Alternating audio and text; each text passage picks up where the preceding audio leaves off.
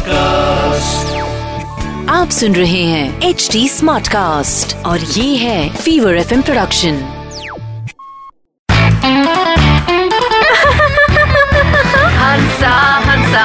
आज वेदर कितना अच्छा है ने? हंसा हंसा सलमान। मज़ा सुन के जाना हो।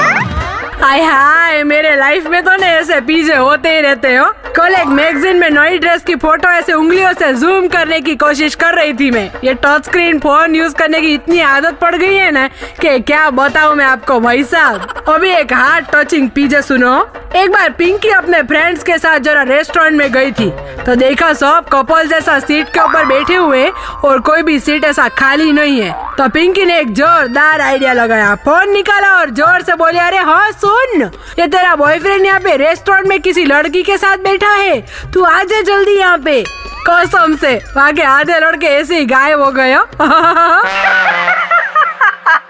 ये अगली बार से मैं भी ऐसा ट्राई करूँगी जब सीट नहीं मिली तो।